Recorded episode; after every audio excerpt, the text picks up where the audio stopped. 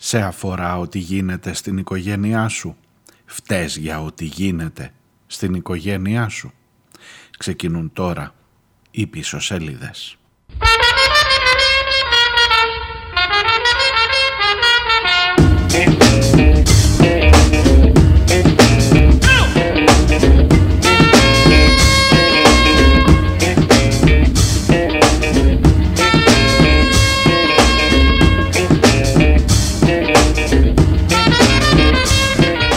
Γεια σας, καλώς ήρθατε. Παρασκευή, τελευταία μέρα της εβδομάδας, 14 ο Οκτώβριος.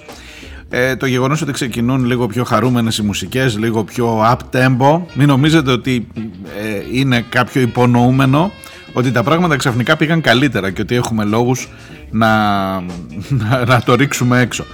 Η εβδομάδα που τελειώνει, τελειώνει πολύ βαριά. Για πότε ξεκίνησε καταρχάς, πότε τελειώνει με τόσο βαριά επικαιρότητα, καταλαβαίνετε νομίζω ότι σε τέτοιες περιπτώσεις ούτε που το καταλαβαίνεις. Και κάπως έτσι περνάει ο καιρός. Κρατήστε μερικές σημειώσεις για τα υπόλοιπα θέματα. Για τα άλλα θέματα. Ε, δεν είναι μόνο ο κολονός. Ε, ένα θέμα ακρίβεια σας λέει κάτι. Ένα θέμα υποκλοπές που τελειώνει όπως όπως ένα θέμα κάτι τουρκικά ε, F-16 που θα αναβαθμιστούν τελικά. Τσάμπα παιδιά η ομιλία στο Κογκρέσο. Η τόσο θριαμβευτική τσάμπα που μας χειροκροτούσαν, τον χειροκροτούσαν δηλαδή όρθιοι όλο το Κογκρέσο. Ε, τον δικό μας, τον Πρωθυπουργό. Τελικά θα τα πάρει από ό,τι φαίνεται η Τουρκία τα F-16 σιγά που δεν θα πουλούσαν. Τέλος πάντων, δεν θέλω να επεκταθώ στο καθένα από αυτά, θα σας πω μερικά πραγματάκια παρακάτω, αλλά ας σημειώσουμε, χωρίς να υπονοώ καμία έτσι. Ε, πώς να σας το πω σκοτεινή ε, μηχανογραφία ναι είναι ένα θέμα που προσφέρεται για να ξεχάσεις όλα τα υπόλοιπα θέματα και αφού προσφέρεται θα τα ξεχάσεις όλα τα υπόλοιπα θέματα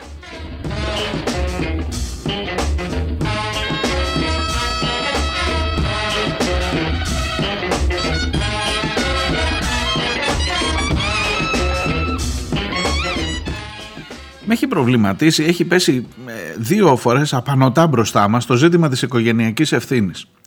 Η οποία οικογενειακή ευθύνη και μόνο ως ορισμός της πρέπει να ξέρετε νομίζω ότι ανάγεται ε, στα χρόνια του φασισμού, στα χρόνια των σκοτεινών καθεστώτων ειδικά στην Ευρώπη που έλεγε ότι αν, είσαι, αν είναι κομμουνιστής ο μπαμπάς σου και εσύ κομμουνιστής θα είσαι. Και άρα ε, ο γιος του κομμουνιστή δεν θα έχει κανένα δικαίωμα να πάει στο δημόσιο. Σας λέω τώρα έτσι για τα εδώ τα πιο πρόσφατα δικά μας χρόνια.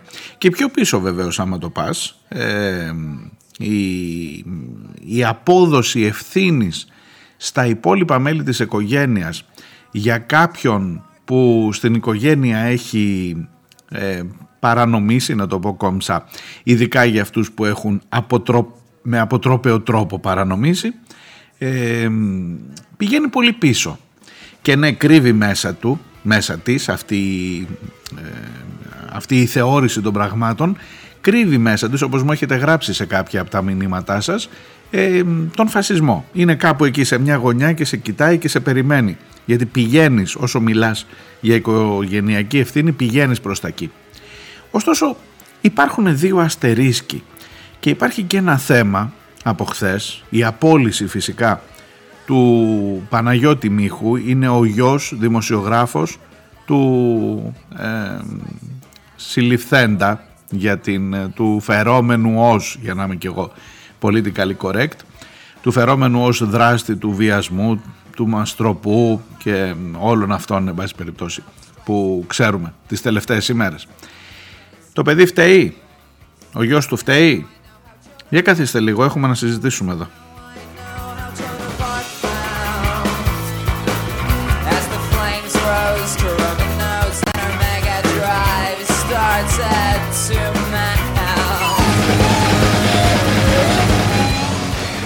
Όπως καταλαβαίνετε και μόνο που κάνω ένα βηματάκι και μόνο, που, και μόνο που δεν το ξεκόβω από την αρχή όχι το παιδί δεν φταίει κακό τον απολύσανε αλλά λέω ότι κάτι έχουμε να συζητήσουμε δείχνει ότι κάνω μερικά βηματάκια προς εκείνη την πλευρά. Προς το φασισμό θα μου πείτε, μισό λεπτό, συγκρατηθείτε, συγκρατηθείτε. Ε, ξέρω, παραδέχομαι ότι εκεί στην άκρη είναι και σε περιμένει. Αλλά μισό λεπτό, γιατί και αυτό μια ταμπέλα είναι, να δούμε αν χρειαστεί να τη βάλουμε, να τη βάλουμε, να μην τη φοβηθούμε. Γιατί ή θα έχεις τις ίδιες παραμέτρους για να κρίνεις όλα τα ζητήματα ή θα λες ότι τώρα μωρέ με αυτόν εδώ που δεν μου πολύ γουστάρει μπορεί και να είναι λίγο έτσι τα πράγματα. Αν είναι στην αποδό στη δική μου πλευρά πολιτικά, οικογενειακά φυσικά, ε, τι να σας πω, με οποιονδήποτε τρόπο ε, αναγγίζει την ε, από εδώ πλευρά, τη δική μας, όπου όποια πλευρά και αν θεωρήσεις από εδώ, τότε μπορεί και να το βλέπεις λίγο πιο απόλυτα το πράγμα. Θα προσπαθήσω, δεν είναι εύκολο, να βγω λιγάκι πιο πάνω, να, να, ενώ είσαι βουτυγμένος μέσα σε αυτό και όλοι παίρνουν θέση, εδώ μιλάμε για κόμματα, παιδοβιαστές, ε, χαρακτηρισμούς, πράγματα τα οποία έχουν ε, αρχίσει να ε, ρηπαίνουν τον δημόσιο λόγο. Θα μου πεις σιγά που ήταν καθαρός μέχρι τώρα. Ε, είναι ζήτημα, είναι στίχημα να μπορείς να βγάλεις λίγο το κεφάλι απ' έξω και να δεις που είσαι και τι ακριβώς γίνεται.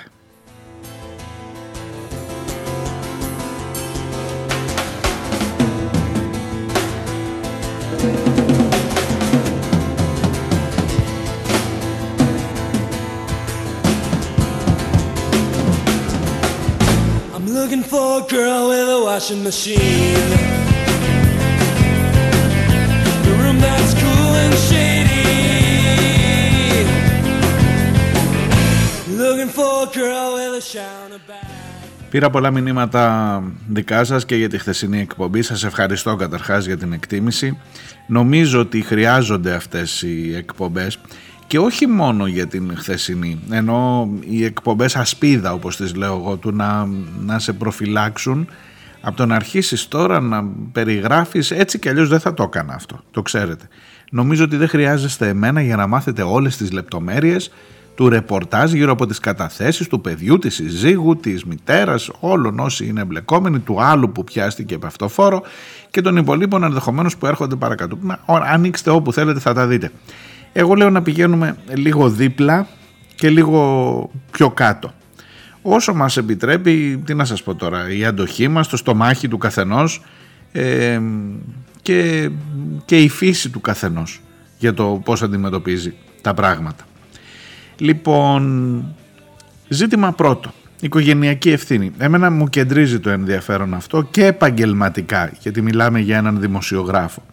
Νέο δημοσιογράφο, νεαρό, αλλά που έχει την ιδιότητα του γιου του παιδοβιαστή.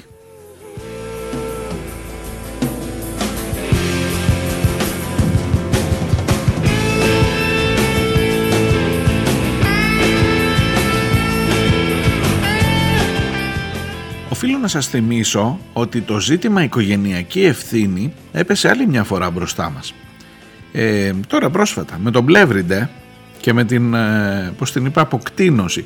Για κτηνώδεις συμπεριφορές, γενικά έχουμε πήξει στα κτίνη πρέπει να σας πω, μιλάει και ο γιος του Μίχου, ε, χαρακτηρίζοντας κτηνώδεις τις συμπεριφορές του πατέρα του. Δύο στα δύο είναι αυτό, έτσι, δύο γη που χαρακτηρίζουν κτίνη ή εν πάση περιπτώσει με κτηνώδεις συμπεριφορές τους ε, πατεράδες τους. Ενδιαφέρον.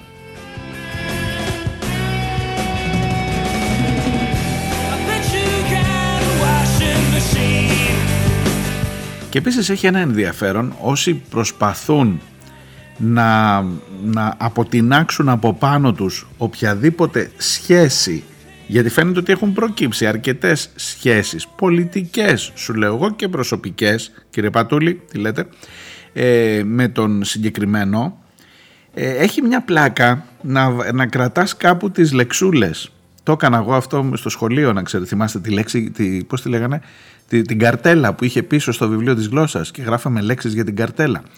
Ε, κρατάω, κρατάω, όχι χειρόγραφα, αλλά κρατάω έτσι, πώς να σας το πω, νοητικός. Ε, τις λεξούλες αυτών των ημερών. Δηλαδή την αγωνία που έχουν όσοι θεωρούν ότι τσουπ κάπου μπορεί να φτάσει μέχρι το ονοματάκι τους. Δεν λέω για τη λίστα των πελατών. Λέω για τη λίστα αυτών των σχέσεων ρε παιδί μου ο άνθρωπος αυτός είχε φωτογραφηθεί με πάρα πολύ κόσμο. Λοιπόν, όλοι αυτοί έχουν μια αγωνία να βρουν μια βαριά λέξη για να καταδικάσουν και ξέρεις καμιά φορά από το κείμενο διαβάζοντας και πίσω από τις γραμμές τη βλέπεις την αγωνία αυτή. Βλέπεις ας πούμε να αναφέρεται δύο φορές η ίδια λέξη για να σε πείσει ότι ναι αυτό το θεωρώ, το, το, το θεωρώ κτηνώδες ε, και στην επιστολή του ε, Παναγιώτη Μίχου, του γιου και δημοσιογράφου ε, επίσης είναι δύο φορές το κτηνώδης.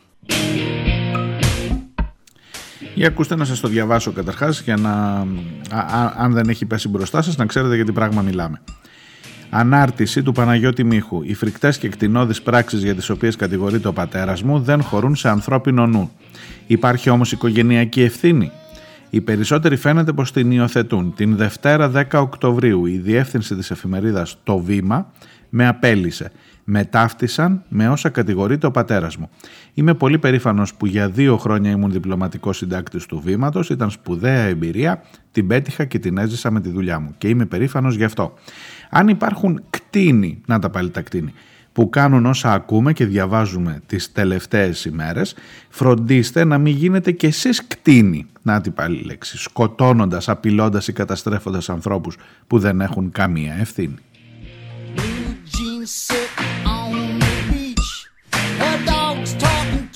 But she's out of reach. She's got a body under that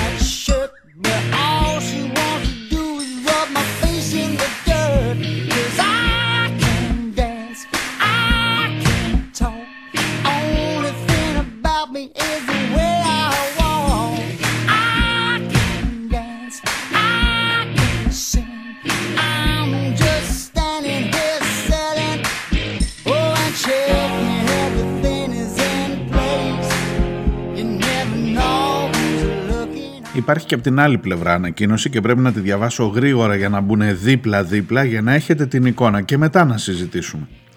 Η εφημερίδα Το Βήμα, μάλλον ο όμιλος Alter Ego, ξέρετε τι σημαίνει αυτό, Μαρινάκης. Ε, του Μαρινάκη είναι το βήμα.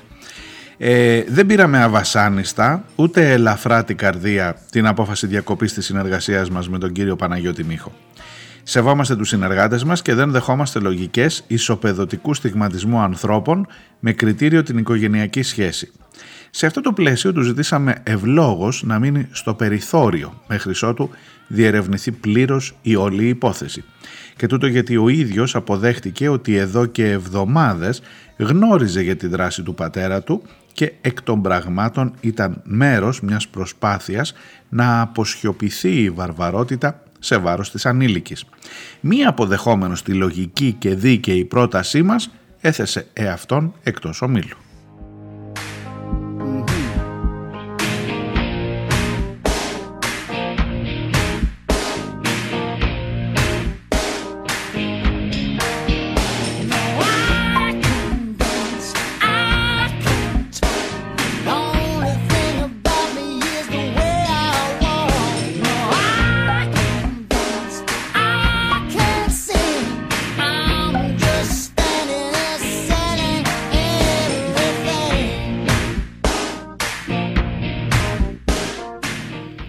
Σας πω την αμαρτία μου, χωρίς να έχω στοιχεία όμως για να το στηρίξω, ε, διαβάζοντας αυτές τις δύο ανακοινώσεις, θα σας πω την αμαρτία μου ότι η πρώτη εικόνα που παίρνω είναι ότι καμία από αυτές δεν λέει τον λόγο για τον οποίο ο άνθρωπος αυτός απολύθηκε.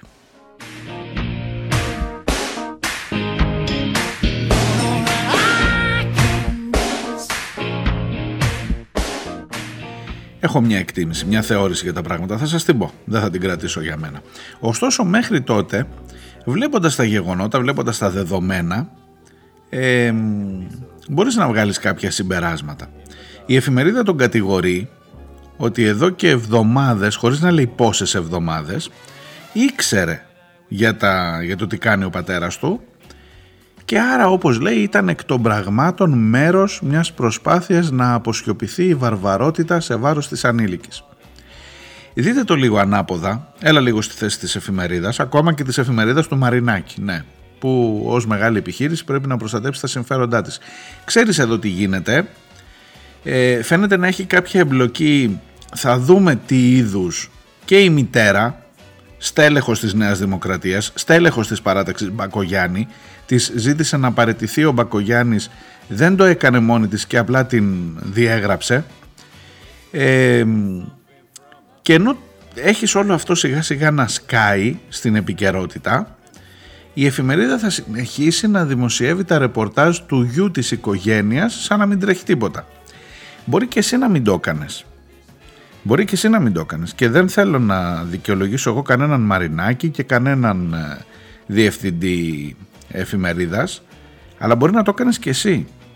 Δηλαδή να πεις ότι ξέρεις κάτι, εδώ πέρα γίνεται ένα πράγμα το οποίο είναι τεράστιο. Είναι δυνατόν εσύ θα μου πεις γιατί δεν είναι δυνατόν, δεν έχω τη δική μου προσωπικότητα, δεν είμαι ένας δημοσιογράφος και μάλιστα θα σας, θα σας ε, εκπλήξω λέγοντάς σας ότι έψαξα να βρω λίγο τα κείμενά του γιατί δεν τον ήξερα. Διπλωματικός συντάκτης τα δύο τελευταία χρόνια. Μιλάμε για ένα νέο παιδί, 25 χρονών, ίσως και λιγότερο.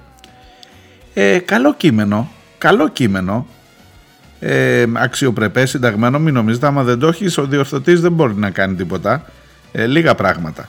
Καλό κείμενο, καλή δόμηση ε, και μάλλον σε μια μέση γραμμή σε ό,τι αφορά τα διπλωματικά, χωρίς ε, εξάρσεις, όπως εγώ, εγώ για παράδειγμα. Ε, ένας μετρημένος δημοσιογράφος, τουλάχιστον από το κείμενο του, ψάξτε τα δημοσιευμένα είναι στο βήμα, θα δείτε ότι εντάξει δεν ασχολείται με τα τρέχοντα εδώ, έχει να κάνει με το τουρκικό, με τη Λιβύη, με τις συμφωνίες, γράφει λίγο για Ρωσία, για Ουκρανία, ε, ακολουθώντας μάλλον μια μέση οδό, λίγο διαγώνια και εγώ σας, σας λέω, δεν έκανα ε, διατριβή στα κείμενά του, άρα βλέπω ότι αυτά τα δύο τελευταία χρόνια έχει μια αξιόλογη παρουσία ως διπλωματικός συντάκτης στην εφημερίδα «Το Βήμα».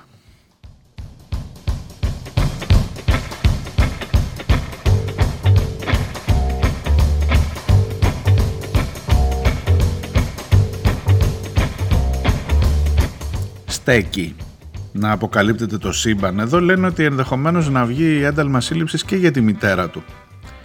Είναι δυνατόν να φτάσεις εκεί και η εφημερίδα να συνεχίζει και μάλιστα μια μεγάλη εφημερίδα να συνεχίζεις σαν να μην τρέχει τίποτα; Μπορώ να καταλάβω αυτό το του ζητήσαμε να μείνει λίγο στο περιθώριο. Ε, ναι, δεν δικαιολογείται ευθέως ότι αφού ο μπαμπάς και αφού η μαμά άρα και εσύ αλλά καταλαβαίνεις, μπορεί να ήμουν εγώ εδώ και θα σας έρθω έτσι με απόλυτη ειλικρίνεια, να ήμουν εγώ εδώ και να σας λέω ότι ρε παιδί μου κοίταξε εδώ τη Sky τώρα, στην, στο βήμα δεν τους έχει απασχολήσει από ό,τι φαίνεται καθόλου και να συνεχίζει να γράφει. Ε, έχει το δικαίωμα να συνεχίσει να κάνει διπλωματικό ρεπορτάζ αν ο πατέρας του ε, είναι αυτός που είναι; Η απάντηση είναι ξεκάθαρα ναι, για να μην κοροϊδευόμαστε.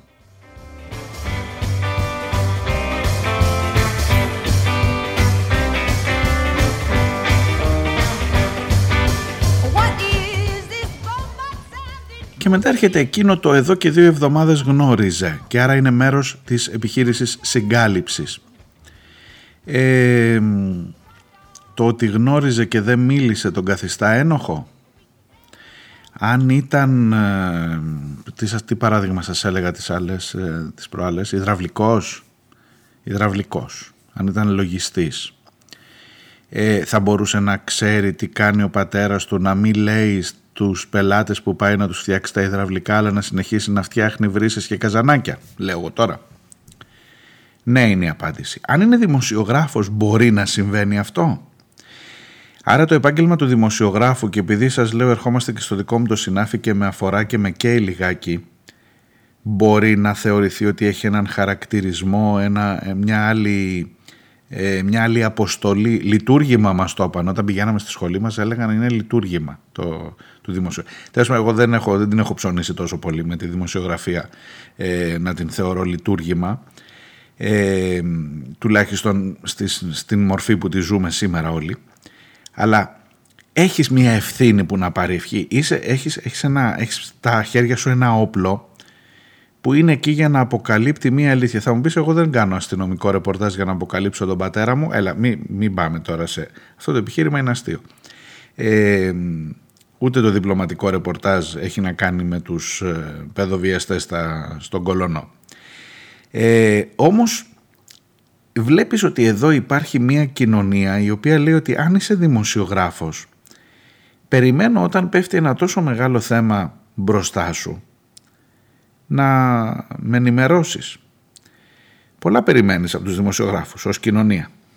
Τουλάχιστον είπα στα, στα, στη σύγχρονη εκδοχή της. Και τι θέλεις δηλαδή να βγω και να καταδώσω τον πατέρα μου εγώ; Να βγω δηλαδή στο βήμα και να τους πω έχω μια παιδιά μεγάλη είδηση όχι για τον Ερντογάν ούτε για τη Λιβύη ούτε για τη Ρωσία ούτε... έχω μια μεγάλη είδηση μέσα στο σπίτι μου για αυτό το θέμα θέλετε να σας γράψω ένα ρεπορτάζ και να δώσω εγώ τον πατέρα μου θα το κάνατε; Θα το κάνατε εσείς;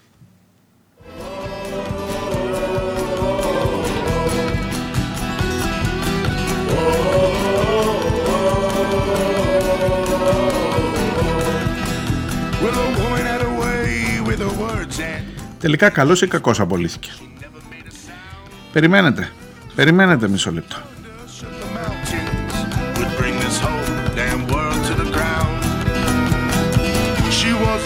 The daughter of the Savior, the one who forsaken me.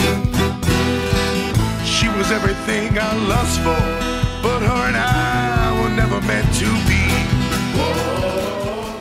Έχω μία ισχυρή πεποίθηση ότι το ερώτημα δεν είναι το, η ουσία της συγκεκριμένης υπόθεσης δεν είναι στην απόλυση, είναι στην πρόσληψη του συγκεκριμένου δημοσιογράφου.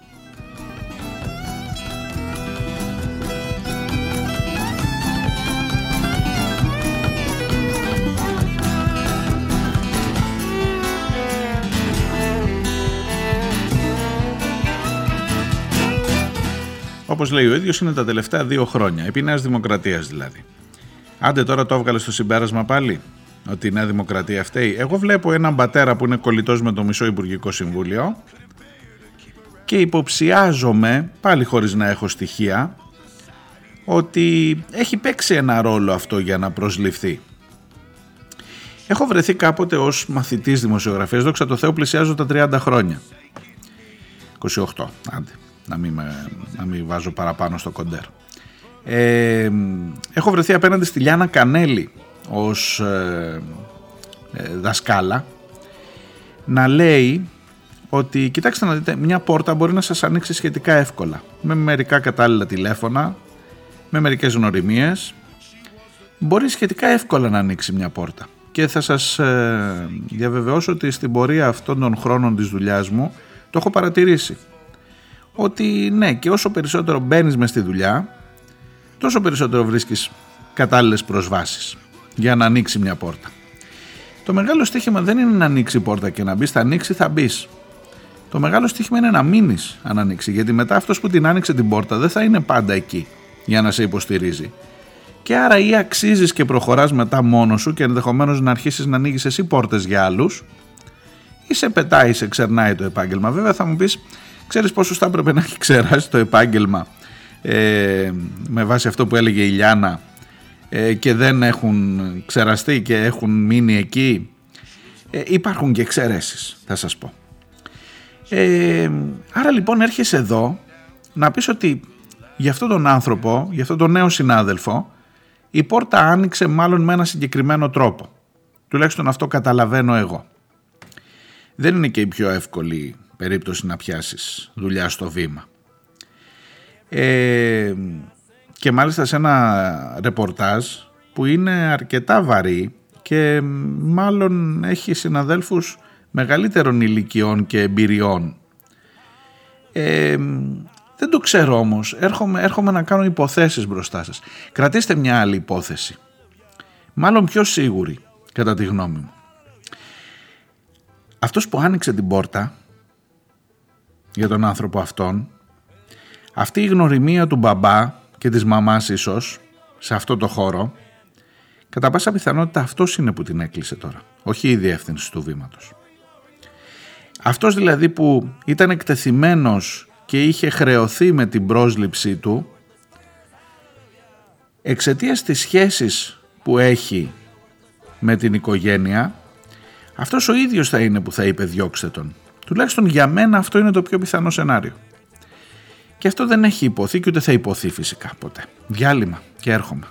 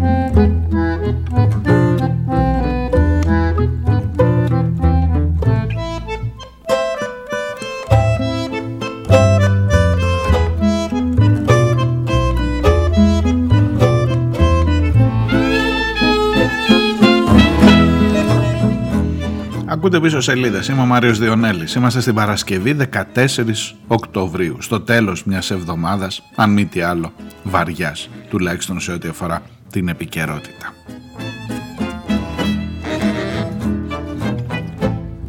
En un bondi color humo que al Trocén se dirigía, presencié una fulería que resultó una función. Vi como un pobre chabón palpando Και προσέξτε, τελειώνει η εβδομάδα που είχε μία σχετική έτσι, εντάξει, φθινοπορεινό καιρό, δεν θα έλεγα καλοκαιρία, ναι, τέλος πάντων ε, καλό καιρό και λέει μέσα στο Σαββατοκυριακό έρχονται βροχές καταιγίδες σε όλη τη χώρα. Δηλαδή είναι όλα εναντίον σου που να πάρει ευχή.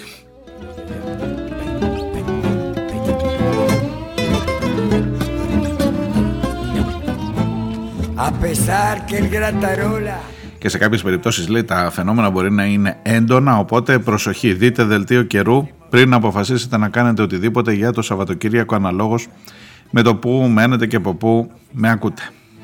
Teniendo corrido el dial, se le acabó el reportaje. Y al revisarlo de ultraje, en una forma fulera, lo portaron en galera. Y el bondi. Είμαι εδώ λοιπόν σήμερα μπροστά σας να συζητήσουμε αυτό το θέμα της ε, οικογενειακής ευθύνης. Και μ, το της οικογενειακής ευθύνης θα σας έλεγα βάλτε το λίγο πιο ανοιχτά. Όχι μόνο στα στενά όρια μιας οικογένειας. Ε, βάλτε το λίγο πιο ανοιχτά και σε μια παραταξιακή οικογενειακή ευθύνη, κομματική αν θέλετε οικογενειακή ευθύνη.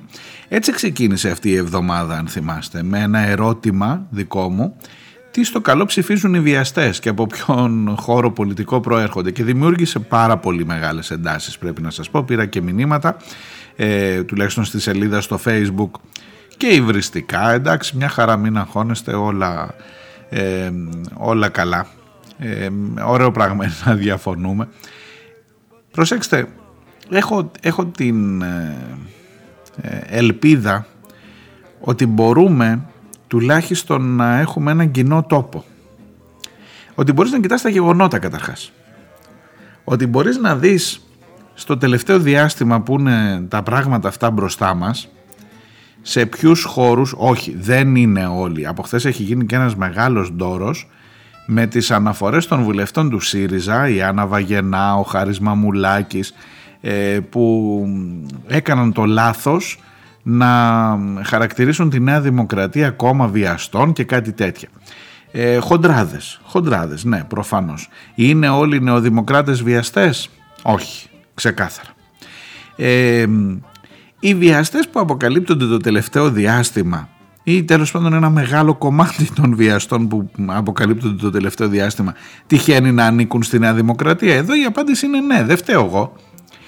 Οι, οι βουλευτές, μου το γράφετε και σε ένα μήνυμα αυτό, οι βουλευτές που πήγαν να υποστηρίξουν τον Νίκο Γεωργιάδη στο δικαστήριο για, τις, για τους βιασμούς ανηλίκων ε, ήταν ε, και ο ίδιος ο Νίκος Γεωργιάδης και οι βουλευτές που πήγαν, ο Κυρανάκης και η Άννα Μισέλα Σιμακοπούλου από τη Νέα Δημοκρατία. Εγώ φταίω. Ήταν αυτός εδώ στέλεχος της Νέας Δημοκρατίας.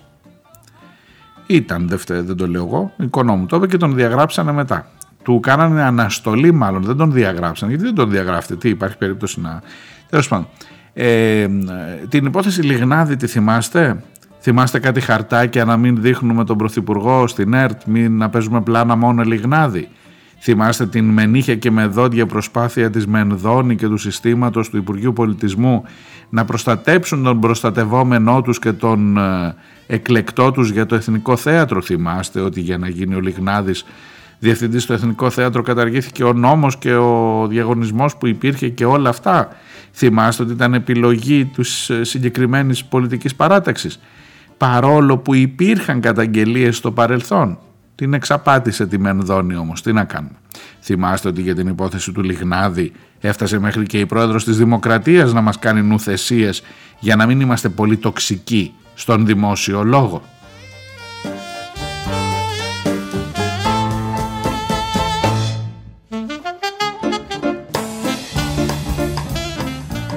Τούτος εδώ τώρα ο Μίχος είναι, κα- είναι χαμηλότερη κατηγορία. Είναι β' διαλογής και ε, πώς να σας το πω, φτωχοδιάβολος ρε παιδί μου με διάφορα. Αυτός δηλαδή αυτός που πάει και ε, κολλάει δίπλα-δίπλα να βγάλει φωτογραφίες σε όλους, με όλους. Γι' αυτό σας λέω και η φωτογραφία από μόνη της μπορεί να μην λέει τίποτα. Εξαιρώ τον Πατούλη. Διότι με τον Πατούλη δεν έχει μία φωτογραφία, έχει 58 φωτογραφίες. Είναι ολόκληρο άλμπουμ. Αυτό δεν είναι ε, γνωριμία, είναι σχέση ε, αντιδήμαρχο, ε, αντινομ, αντιπεριφερειάρχης του Πατούλη, ο κύριος Βασίλης Κόκαλης, διαψεύδει την εμπλοκή του στο κύκλωμα των παιδεραστών. Εγώ να σας πω την αλήθεια τώρα, αυτό το έμαθα από τον ίδιο. Από τη διάψευση έμαθα ότι αυτός εμπλέκεται και ότι κάποιος έγραψε ότι είναι ένας ενδεχομένως από αυτούς που έχουν παίξει ρόλο σε αυτή την ιστορία ε, και βγήκε ο ίδιος και είπε και αυτός με βαριές εκφράσεις. Σας είπα όταν ε, πας να, το, να πεις απεταξάμιν ε, υπάρχει μια ανάγκη να πεις έτσι μερικές βαριές κουβέντες για να είναι όντως απεταξάμιν και να ε, πιστούν και οι άλλοι που σε διαβάζουν ότι απετάξας τον Σαντάνα.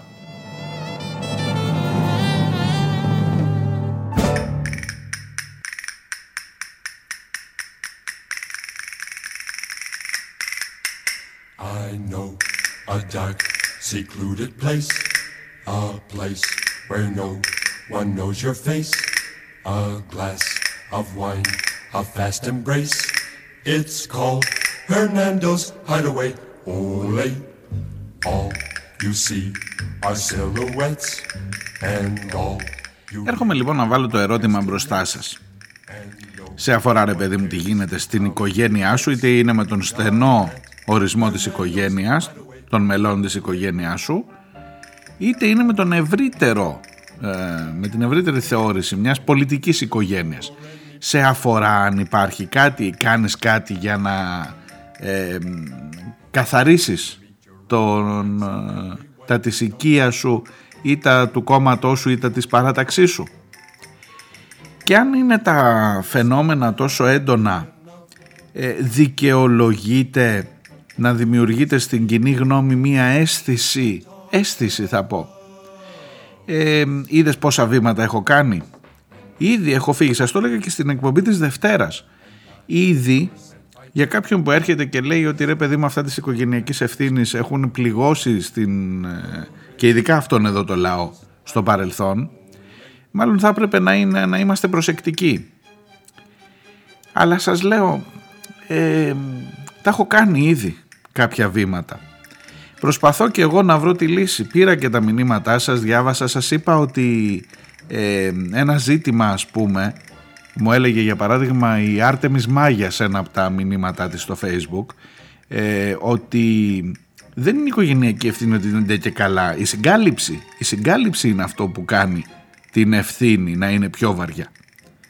Διότι αν έχεις τα μέσα, τα πολιτικά προφανώς, να συγκαλύψεις οτιδήποτε, τότε αυτομάτως γίνεται συνένοχη όλη η παράταξη και όχι μόνο ο δράστης.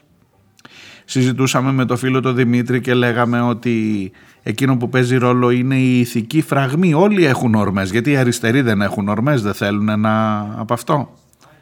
Το θέμα είναι ποιους ηθικούς φραγμούς. Πάλι το ηθικό πλεονέκτημα βάζεις μπροστά των αριστερών. Ε, κοιτάξτε να δείτε, ο καθένας μας έρχεται εδώ με ό,τι κουβαλάει μες στο κεφάλι του. Ναι, θεωρώ καλύτερους ανθρώπους τους αριστερούς από τους δεξιούς. Ε, πείτε το, πώς το λένε, ιδεολειψία που μας λένε συχνά. Ναι, θεωρώ ότι η ηθική φραγμή σε έναν ε, κόσμο ε, που έχει έτσι κι αλλιώς ε, χίλια μύρια προβλήματα και χίλιες μύριες παρεκκλήσεις ε, παίζουν ένα ρόλο για το πόσο θα φτάσουμε τελικά να αποκτηνοθούμε που λένε και ο Πλεύρης Α, για τον Πλεύρη δεν σας είπα τίποτα. Και ο Μίχος, ο γιος Μίχος.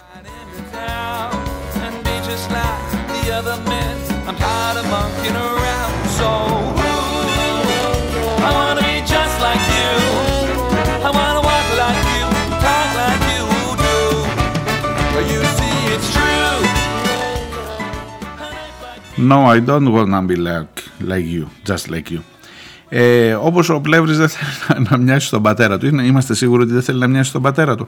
Σας έλεγα για την... ε, όσο, όσο δεν έπαιρνε θέση ο Πλεύρης, ο μικρός, ως βουλευτής, ως υπουργός, ως δικηγόρος, για το ότι ο πατέρας του δικηγόρος υψώνει το χέρι μέσα στο... Πηγαίνει σε εισαγγελική, έγινε και η εισαγγελική παρέμβαση, πηγαίνει στο πειθαρχικό του δικηγορικού συλλόγου ε, και πέρασαν τέσσερις μέρες ή πέρασαν και, δε- και άλλες 13 μέρες γιατί το είχε ξανακάνει να σηκώσει το χεράκι ο μπαμπάς Πλεύρης για να βγει και ο γιος πιεζόμενος από μια κατάσταση τώρα που δημιουργείται και αφού σας έλεγα και εγώ καλά ο Πλεύρης ο Μητσοτάκης δεν θίγεται με το να είναι ο πατέρας του υπουργού του ε, και να σηκώνει τα χέρια έτσι φασιστικά μέσα στα δικαστήρια. Και από ό,τι φαίνεται κάτι κινήθηκε, κάπως έγινε και έφτασε ο Πλεύρης να λέει αποκτήνωση ήταν αυτό που έκανε ο πατέρας μου. Don't you mess with me, man, 'cause I made a deal with you. What I desire is a man's red fire, so I can be just like you.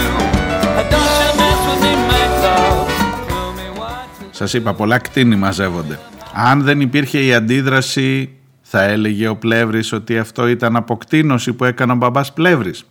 Αν δεν απέλυαν τον Παναγιώτη Μίχο τον νεαρό δημοσιογράφο θα έβγαζε μια δήλωση να πει ότι αυτό που έκανε ο πατέρας μου είναι κτηνώδη συμπεριφορά χωρίς να τεθεί θε- θέμα ε, παραμονής του ή όχι στην εφημερίδα. Άρα λοιπόν για να κεντριστεί το, το αίσθημά σου να πάρεις θέση για τα πράγματα, ακόμα και τα πράγματα που συμβαίνουν μέσα στην οικογένειά σου, προφανώς χρειάζεσαι κάτι να σε κινητοποιήσει. Και όταν αυτό το κάτι υπάρξει, τότε ξαφνικά φαίνεται ότι και εσύ αναγνωρίζεις στον εαυτό σου ότι ρε παιδί μου δεν μπορεί να είναι εδώ δίπλα μου, το ίδιο σπίτι με έναν άνθρωπο και να υπάρχουν αυτές οι συμπεριφορές. Μάλλον με αφορά. Βάλτε και την παράμετρο που σας είπα πριν. Δικηγόρος ο ένας, δημοσιογράφος ο άλλος. Ε, παίζουν ρόλο και αυτά. Είδατε πόσους αστερίσκους έβαλα. Ε, κρίνετέ με και μένα για τα βήματα που προχωρώ προς την από εκεί πλευρά.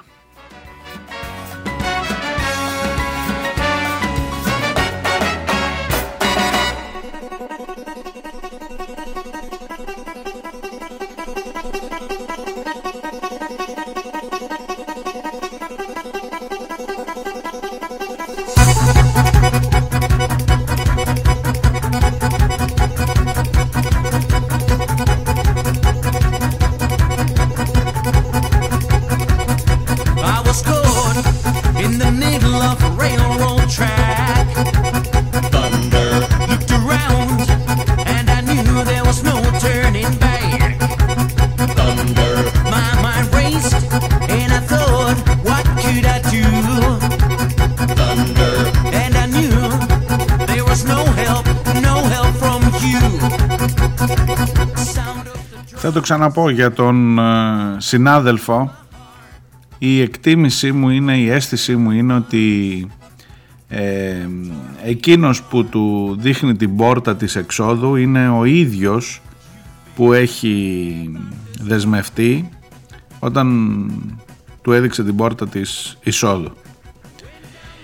Ε, ανησυχείτε, ε, αμφιβάλλετε ότι αυτές τις μέρες υπάρχει μια πολύ μεγάλη αναταραχή σε όλον αυτό τον κοινωνικό και πολιτικό περίγυρο του συγκεκριμένου δράστη. Ο Γιώργος Πατούλης βγήκε χθες και ζήτησε να δοθούν στην δημοσιότητα τα ονόματα όλων των εμπλεκομένων στην υπόθεση του κολονού. Ε, είστε σίγουροι, είστε μήπως υποψιασμένοι ότι μπορεί να το λέει εκ του ασφαλούς ε, ξέροντας ότι δεν θα βγουν. Θα βγουν ή δεν θα βγουν τα ονόματα. Έχει υποσχεθεί, σας θυμίζω, και ο Πάνος Καμένος μόλις τα μάθει να τα δώσει αυτό στη δημοσιότητα. Αμφιβάλλετε, και αυτό θα σας το πω με μεγαλύτερη σιγουριά από τις προηγούμενες υποθέσεις μου, αμφιβάλλετε ότι αυτή την περίοδο υπάρχουν άνθρωποι που λένε τάκι, παίρνουν τηλέφωνο και λένε τάκι, έχει τίποτα στη λίστα περίεργο για να ξέρουμε πώς θα φυλαχτούμε; Ε, τον Θεοδωρικάκο εννοώ, ναι. Ε, αμφιβάλλεται ότι γίνονται πάρα πολλά. Δεν θέλω να μπω εγώ σε θε. Δεν, δεν χρειάζεται να κάνεις τον συνωμοσιολόγο για να συνειδητοποιήσεις ότι εδώ αυτό το παιχνίδι των ε, παρεκκλήσεων και των σεξουαλικών ορέξεων καλός ή κακός, κακός κάκιστα, αλλά δυστυχώς είναι τόσο συμπλεκόμενο και διαπλεκόμενο με ένα κομμάτι της πολιτικής που μάλλον δεν χρειάζεται εμένα για να το δείξω με το δάχτυλο. You've been thunderstruck,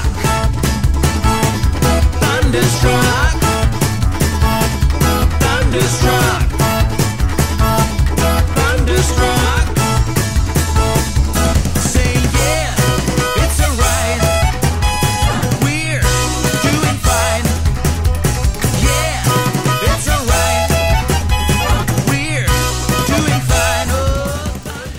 Στα δικά σας μηνύματα όσο προλάβω το όλο και πιο συχνό συνέστημα του να θέλεις να πεις τόσα πολλά αλλά να μην μπορείς να αρθρώσεις λέξη. Αυτό το σκάλωμα στον Αυχένα, αυτός ο κόμπος στον Λεμό. Όλη την εβδομάδα αποφεύγω το θέμα κυρίως επειδή η βαρβαρότητα και το χάος από τις φωνές παραλύει και μου διάζει μου λέει ο Χρήστος. Ε,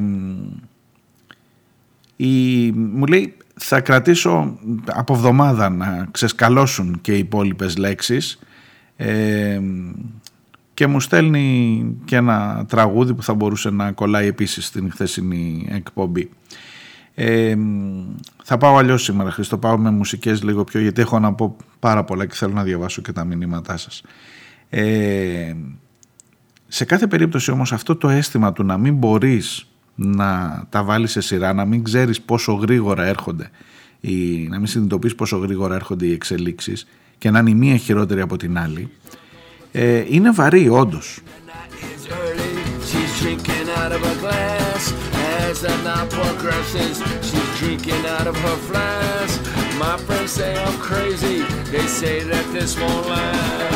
Μια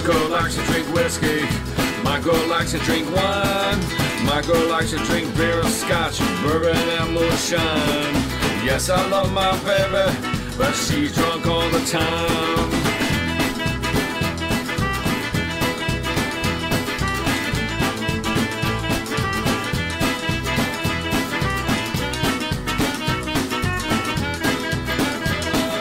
When she's high, she's high. When she's low, she's low. Ain't no middle ground. Just out on the floor. When she wakes in the morning, all she wants is more. My girl likes to drink whiskey. My girl likes to drink wine.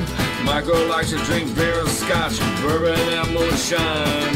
Yes, I love my baby, but she's drunk all the time. Ο φίλος ο Νικόλας μου γράφει ε, να εστιάσουμε στη στήριξη του θύματος αντί να εργαλειοποιούμε την υπόθεση. Ε. Ε, προφανώς αναφέρεται στη δήλωση οικονόμου από τις πρώτες μέρες. Εξαιρετικά μου λέει, συμφωνούμε 100%. Τι κάνατε για να το στήριξετε το θύμα; Έχετε ήδη πιάσει τους 200, 213 για την ακρίβεια.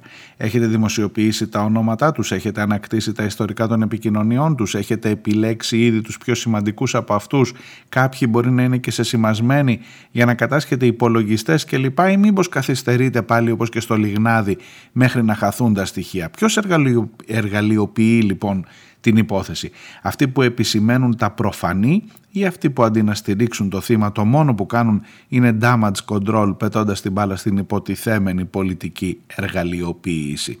Ακόμα πιο σημαντικό, τι κάνετε για να δικαιωθούν και άλλα θύματα ή να αποτραπούν μελλοντικά και τρέχοντα θύματα;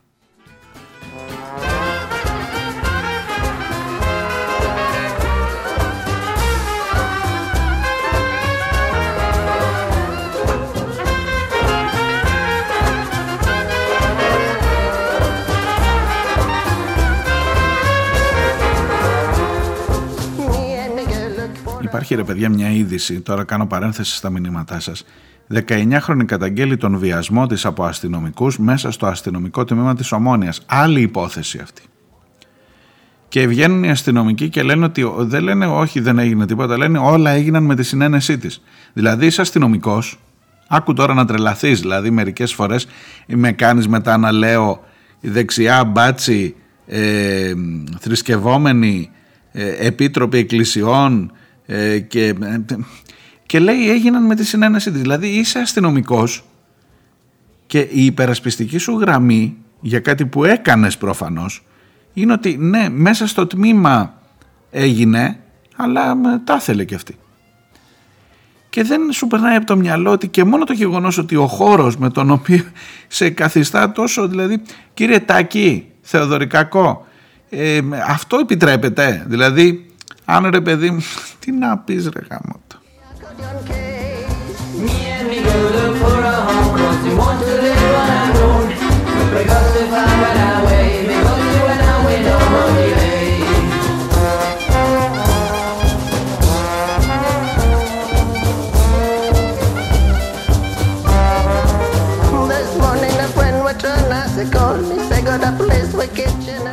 Έχω πάρει μηνύματα επίσης πολλά για την εκπομπή της ε, Τρίτης σε ό,τι αφορά την, ε, τα εργατικά χέρια που λείπουν από τα χωράφια και αυτό είναι ένα πάρα πολύ σοβαρό ζήτημα και το πώς αντιμετωπίζουμε αυτούς τους ανθρώπους στην Κρήτη, στις Μανολάδες αυτού του τόπου κλπ.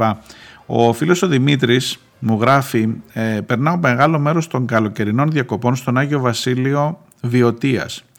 Επίσης αρκετά Σαββατοκύριακα ε, πηγαίνουμε για ελιές, για κλάδεμα, για καθαρισμό.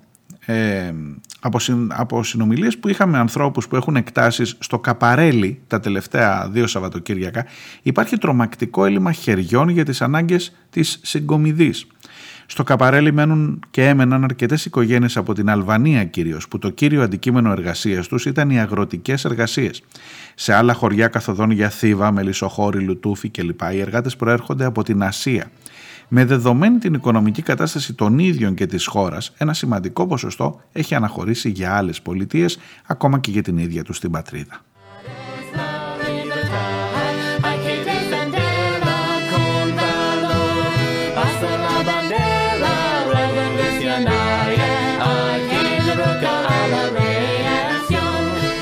Και κρατήστε μία παράμετρο που μου βάζει ο Δημήτρης από εκείνα τα μέρη. Ε, Δυστυχώς, όχι μόνο η επίσημη πολιτεία, αλλά και εμείς στο βαθμό που μας αναλογεί, από γεωκτήμονες μέχρι μικρομεριδιούχους, όπως είμαι εγώ, λέει, με το χωράφι της συζύγου μου, φταίμε σημαντικά για αυτή την κατάσταση. Συνήθως οι εργάτες γης από την Αλβανία είναι οικογενειάρχες ηλικίας 40 και 50 ετών πια. Είναι οι κοσάριδε και οι τριαντάριδες που ήρθαν πριν από 15 και 20 χρόνια και οι οποίοι μεγάλωσαν και έχουν παιδιά πια. Τα οποία παιδιά έχουν αφομοιωθεί στην ελληνική κοινωνία και δεν θα υποθηκεύσουν τον, μέ- το μέλλον τους για να πάνε σε ε, αγροτικές εποχιακές εργασίες. Και ψάχνουν κάτι καλύτερο και πάρα πολύ καλά κάνουν. Και γι' αυτό δεν βρίσκεις τώρα καινούρια εργατικά χέρια. Γιατί δεν φρόντισες και τέλος μου λέει φυσικά και διαφωνώ 100% με τα λεγόμενα του Τσίπρα περί ένταξης των προσφύγων της Μόριας μόνο αν δεχτούν να δουλεύουν στα χωράφια. Το να ασχοληθούν με άλλο αντικείμενο ή να γίνουν ιδιοκτήτες γης δεν παίζει.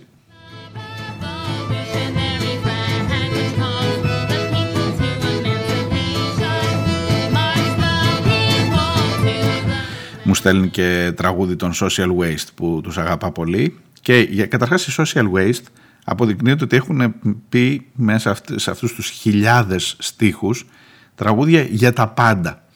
Ε, φράουλες στη Μανολάδα λέγεται. Ψάξτε το και εσείς να το ακούσετε. Σήμερα οι μουσικές είναι λίγο αλλιώς για να προλαβαίνω να μιλώ πάνω για όλα αυτά που έχω εδώ μπροστά μου να σας πω.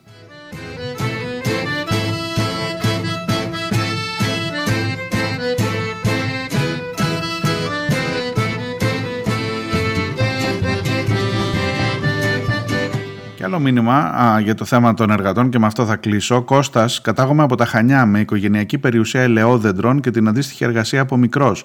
Από με παιδί θυμάμαι, ένα από τα πράγματα που με διαόλιζε με συνέπεια ήταν σχόλια όπως «Εσείς οι κριτικοί έχετε χωράφια, έχετε τουρισμό, τι ανάγκη έχετε». Αργότερα ως ενήλικα στο τροπάρι έγινε γιατί δεν πάτε να δουλέψετε στα χωράφια; Δύο παρατηρήσεις. Δεν είναι δυνατόν όλοι οι κριτικοί να γίνουν αγρότες και ξενοδόχοι, λες και δεν υπάρχουν άλλες επαγγελματικές κλήσεις. Και εσείς μου λέει, όπως και ο κάθε Μητσοτάκης ή κάθε αρθρογράφος π.χ. του Capital που διαβάζω και σηκώνουν το δάχτυλο ρωτώντας γιατί δεν πάτε να μαζέψετε ελιές, γιατί δεν, έρχεται να τις, δεν έρχεστε να τις μαζέψουμε μαζί; Γιατί είναι σόνιντε και καλά προορισμός των ξεπαπούτσωτων οι αγροτικές δουλειές; Γιατί τα 50 ευρώ μεροκάματο που λέτε είναι μαύρα και η δουλειά 15 ώρη. Αγρότης πρέπει να είναι κανείς με συνέχεια, όχι σαν χόμπι, όταν δεν έχει άλλες δουλειές, κύριε Υπουργέ Χατζηδάκη. Ποιος να μείνει στα χωριά όταν με συνέπεια απαξιώνονται εδώ και δεκαετίες; Ποιος να γίνει αγρότης όταν εδώ και χρόνια αναπαράγεται το στερεότυπο του αγρότη με το καγέν και ως αντιπαράδειγμα παρουσιάστηκε μόνο ο Ρουβάς με το ορνηθοτροφείο του. Χαιρετισμούς μου γράφει ο Κώστας. Σας χαιρετώ και εγώ, θα τα πούμε τη Δευτέρα, υπομονή, ψυχραιμία και να προσέχετε. Ya. Tu mano gloriosa y fuerte sobre la historia dispara cuando todos hasta clara se despiertan para verte aquí.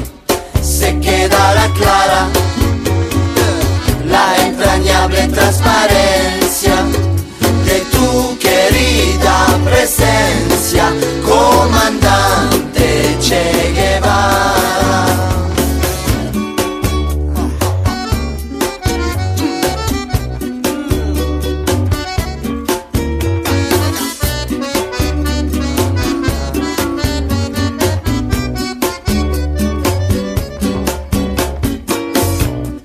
Vienes quemando la brisa con soles de primavera